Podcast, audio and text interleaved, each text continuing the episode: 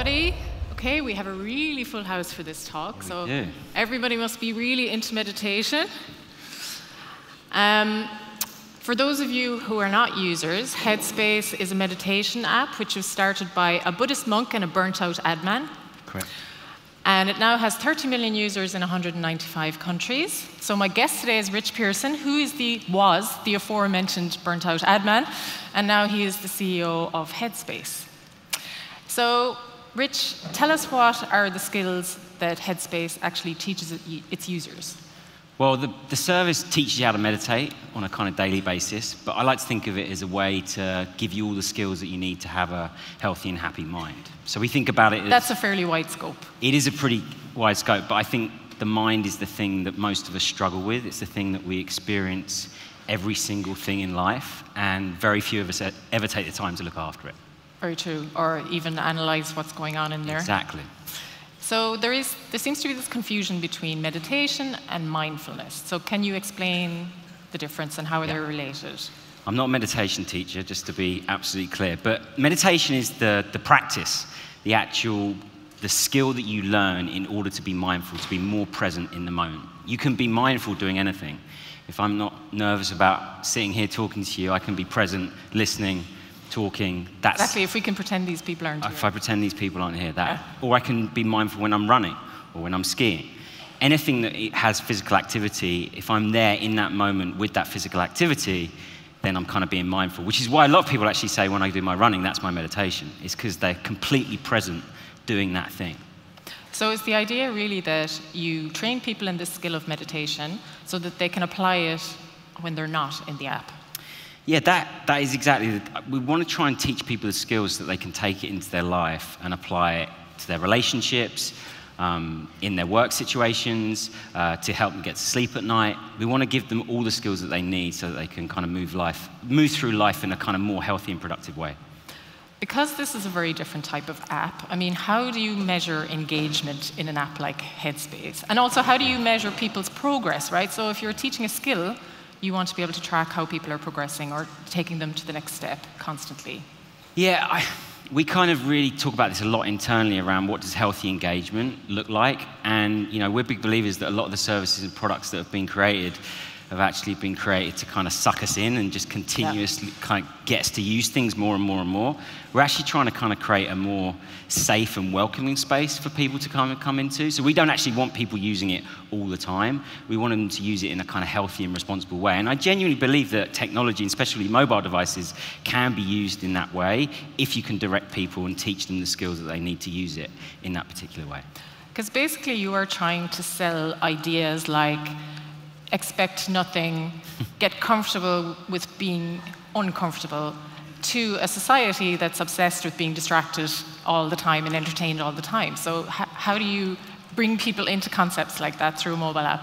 Yeah, it's really difficult. Like, it's our biggest challenge is that we're trying to get people to say, don't, ex it's weird, like you sit down, you do this thing called meditation, and people think that just by doing that, they're gonna be automatically relaxed. If we could have stopped our thought, if I said, stop your thoughts, Kira, you'd have done it years ago. I'm, I'm really stressed now with the whole idea. Yeah, it's impossible, right? We've, we, if we could do that, we'd do it ourselves. And so just because we're doing, sitting down to do this thing that we've called meditation, doesn't mean that we're gonna learn it immediately.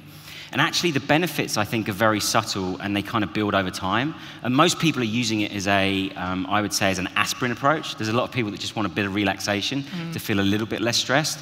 Our hope is that you can actually use Headspace as a bit more of a vitamin, and it becomes a, a preventative action, that you do it every day so that when that difficult moment in life comes up, because it's definitely going to come up. You can deal with it. Yeah, because it's really easy to sit through all the good stuff in life. We all know how to do that. It's really easy, but it's actually when the, we were talking about this off stage, like when yeah. the difficult things come up in life, how are we going to handle ourselves and how are we going to have the skills in order to be able to deal with it in a, in a thoughtful way? Actually, when I told people that I was doing this interview, the first thing they always ask me is, is it the guy who does the meditations?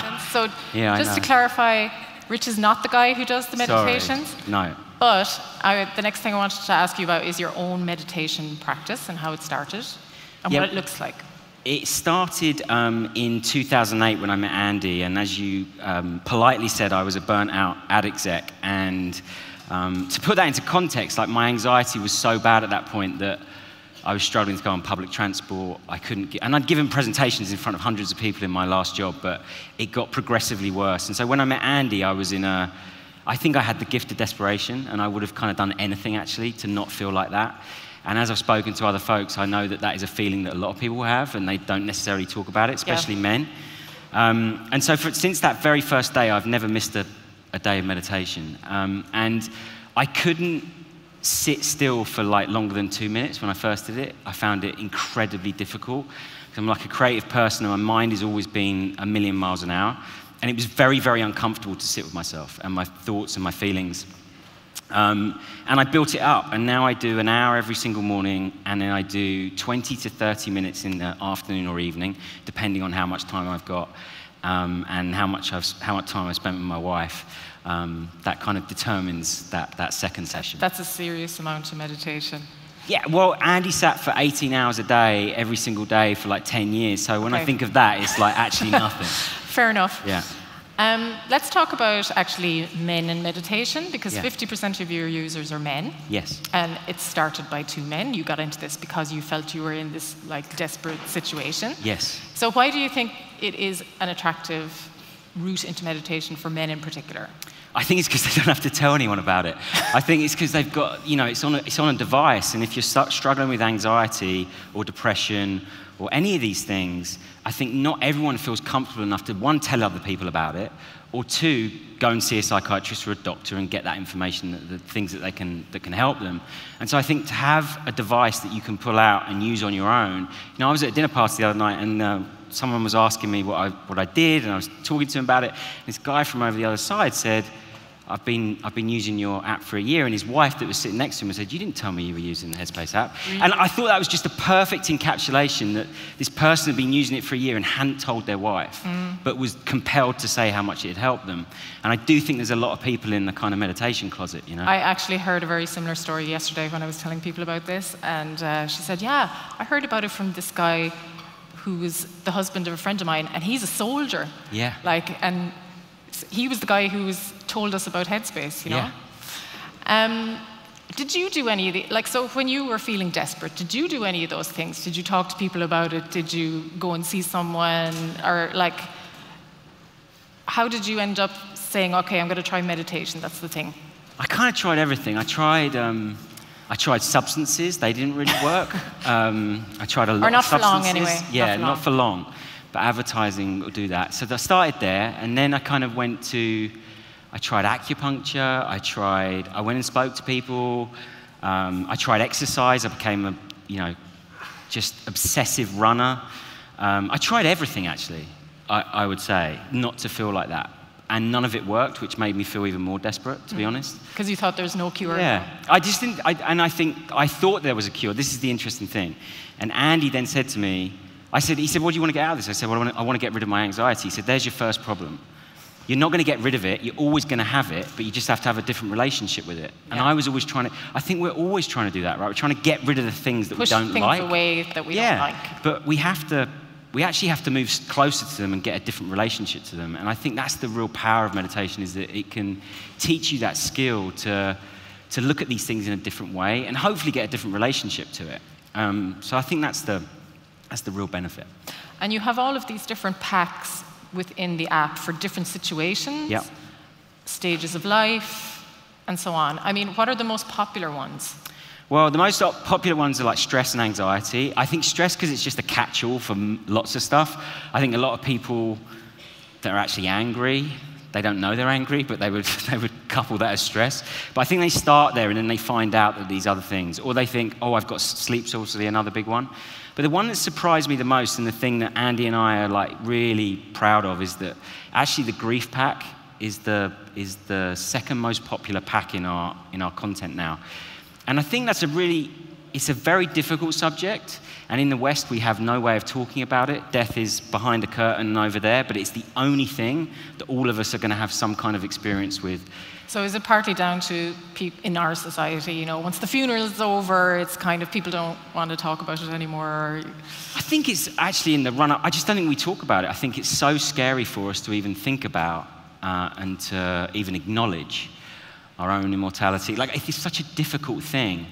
And I think there's actually something really beautiful if you can move towards it in a kind of healthy way. And that's, look, it's only a thirty-day pack, and it's not going to be getting people. But yeah. I think when people feel so desperate they don't know where to go, just to have something that they can listen to to, to bring them to that. Because it's, it's that thing that within us we have that space. We've just got to kind of tap into it. And I, I hope that whatever the reason that people come into it, that Headspace can provide that space for them to be able to deal with it in a in a more helpful way. And there's also one for coping with cancer, right? So there that's is. People who could be potentially going to die themselves. Yeah, I, so Andy got, you know, we when we moved from London, when we moved the company to America, within six weeks of us being there, Andy got diagnosed with, you know, stage four cancer. Really? Can, yeah, stage four cancer. I didn't know that. Yeah, and um, which was obviously incredibly difficult for everyone. Um, and we didn't. We did. They actually didn't think he was going to kind of. He was going to kind of make it. Oh so, God. Andy's obviously very, very passionate about that. It was one of the reasons why that that pack got made. And I think, you know, I, I won't. I won't tell his story, but it taught him a lot, even kind of going through that. And so all of that experience kind of went into that that kind of pack. Um, and we get incredible feedback from people that um, that are using it and have recommended to people that are suffering with that. that terrible disease. Because th- there has been some criticism of Headspace in terms of, like, yeah. you know, packs aimed at things like depression yeah. and so on, that, like, this is a vulnerable population yes. that maybe should be dealing with this in a different way. I mean, yes. how, how do you... Do, obviously, the cancer one, it was very personal because Andy had gone through it himself. Yeah. But, like, how do you respond to those kind, that kind of criticism? I think it's a really... I genuinely think it's a really good point, and that's why we're incredibly careful to say, make sure you go and get your doctor's advice. This isn't a clinical intervention. We say all of that stuff. It's really just supposed to be an aid in conjunction with those other services and tools yeah. that are really important. So that's a very important thing to say. I think on the other side of it, we are also proving out Headspace in a bunch of different clinical kind of places. So we have a chief science officer, seven full-time science um, team members as well, and we're proving out the efficacy of Headspace against a whole bunch of different diseases. We've got three of the largest workplace study trials ever with three thousand police officers in the U K, um, four thousand N H S staff um, across ten different sites in the U K as well, um, as well as a mass kind of brain imaging um, uh, partnership with Monash to see when you use Headspace, actually how does it affect the shape of your brain? Has it actually changed the shape of your brain over time? Actually seeing it on those visuals is, is really, really powerful. And then on the other side, we're working with... Um, Uh, University of California with all of their staff and students. Um, and they're the, li- like most meditation studies are actually kind of in the one to two hundred, per, and that's a large scale study. These are in the thousands. So these so, are some of the largest studies ever conducted on the effect of meditation. They are some of the largest studies ever conducted. But you've also had some small ones, that, smaller ones where Headspace yeah. was used, which have had some very interesting results, like the compassion study yeah. and the aggression study. Yes. Can you tell us a bit about those? Yeah, so we didn't make up these the, the study criteria. These are well-defined study kind of um, pathways. So one's around um, compassion, and it's set up that you do it, um, they put a waiting room at a doctor's surgery, and they basically have all of the chairs full, and then someone comes in on crutches. And the test is to see how quickly people give up their seat for the person coming on crutches. Or and, if they give it up at all. Or if they give it up at all, that's exactly right. And the control group is the people that didn't do Headspace, and the, obviously the, the other group is the, the group that did do Headspace. They do it for about thirty days of content, um, and they were thirty-eight percent more likely Um, to give up their seat if they'd use Headspace. That's quite amazing. Not, yeah. If we don't know exactly why that happens. Yeah, I, I think that, and the aggression one's the other one. You know, if, like if we can increase compassion and re- reduce aggression in the world that we live, with the, the, the influx of kind of social media that we have around us and the news cycle that's just constantly around, if we could just be a little bit more compassionate and a little bit less angry, I do think that they are. I, I think they massively ladder up to our, you know, our vision. Tell us about the aggression one, right? That was the hot sauce one, I think. Yeah, it's the hot, it's the hot yeah. sauce one, which, again, we didn't make this up because it sounds a really cruel test. So they they basically get someone to write down their, their life story, their dreams. What do they want to achieve with their life? And then they get them to present it to a bunch of, I think it's three people in, in lab coats across the table, and they present their life story. And then the people in the lab coats basically just destroy their life their life dreams. They say, that's a terrible idea. Why would you want to do that? And the test is They then have, I think it's um, chocolate sauce, uh, lemon, and hot sauce, and they have to make a, a meal for those pers- for that person, the people on the panel, to say how much they kind of uh, hate them. And the more hot sauce that you put on, they've proven that that's an, a, a, sen- a way to test aggression. Um, and yeah, we had over forty percent less aggression in the in the control group for for people that were using Headspace. Again, it's quite amazing, but I suppose we're going to see. Um, you know, more significant results in these large studies. Like, when when are those studies going to be yielding results? When will be, there be some yeah. data available? Well, we have like sixty-eight studies in process at the moment. Mm-hmm. eleven are published already. The rest will continually publish. We've been working on these for like seven years. Uh, the large-scale workplace studies will be in the next kind of twelve, twenty-four months. And our hope with that is that we're actually proved that by using Headspace, you can reduce healthcare outcomes. We're based in America, so to, to reduce healthcare costs for employers and for healthcare systems, obviously a massive a massive kind of area of focus for us. Because these large studies involve people like N H S workers and police officers, exactly. People who have like difficult jobs. Yeah, and we're speaking to, we're also doing a study as well with you know uh, people on the front line in uh, in factories that are just doing repetitive work, and obviously injury can actually lead to death on those in the, in those situations. Wow. So to kind of create, that's a real problem to try and solve. So we're working on some of those as well. One thing that can happen during meditation is that strong emotions come up that maybe were buried before. You talk about that, yeah. like when people realize that they're actually really angry and didn't realize it before. So, like, how do you help people to de- warn people that might happen and like help them to deal with it over the course of, you know, going through your courses and packs? Yeah. So we have we have a pretty big um, customer service team that deal with all inbound inquiries from free members as well as paid members, and our advice is, and it's all over our website and our product, if those things come up, to send in an email, and then we can direct you to people outside of Headspace okay. that can help you with that. All I right. think it's I think it's important that um, that we direct people to the right the right sources for that kind of information. You also have this feature called the S O S button. Yes. Which is when people are really feeling overwhelmed or stressed, like yes. it's an emergency call. So. When have you seen the biggest spikes in those S O S's and why? When President Trump got elected, um, we saw we saw a, a, like a fifty percent spike in people like mainlining on S O S's. Um, just doing one after another. It's just like one after another, like, this can't be happening, this can't be happening. Um, but it is. Um, so, yeah, I that's that's been the biggest spike that we've seen. All right. What's next for Headspace? What are your biggest ambitions for the company? I mean, you you have a very broad mission, which yes. is to increase the health and happiness of the world. So, like, what are your short-term goals, let's yeah. say, in that one? Yeah. So, yeah, like you said, it's to improve the health and happiness of the world. The way that we think we can get there is, okay, how do we create the most comprehensive guide to health and happiness from when you're born to when you die and everything in between? So how can we create content, services, and tools that can support you throughout your life, no matter what's going on, happy, happy, sad, or indifferent? So we really want to kind of start with the mind, and then we're going to go with the, the body. And we do see that as kind of beyond guided meditation. So you're going to see a bunch of tools and services and content coming out over the next kind of six to twelve months, which is really exciting. Um, we're going to be translating into a bunch of different um, languages. Uh, our B two B, we work with kind of two hundred um, business clients, enterprise clients, Google, Um, Wells Fargo, you said, Unilever. You said actually that part of the reason you wanted to get into workplaces was because a lot of the stress that people have in their lives is to do with work or is related to work. Yeah, I, I think there's this interesting thing, right? I always think about this. So it's, it's like, it's not work life and home life, it's just life. Like, it's like, oh, work stresses me out, like home stresses me out. Well, life just stresses you out, actually. Mm. So it's like, how do we provide services and tools when people are living their life? And most people spend most of their time at work. So yeah. we kind of need to be available where they are. And so I think that's a really that's a really important part of our kind of B two B kind of strategy, because it ladders up to how do we improve the health and happiness of the world.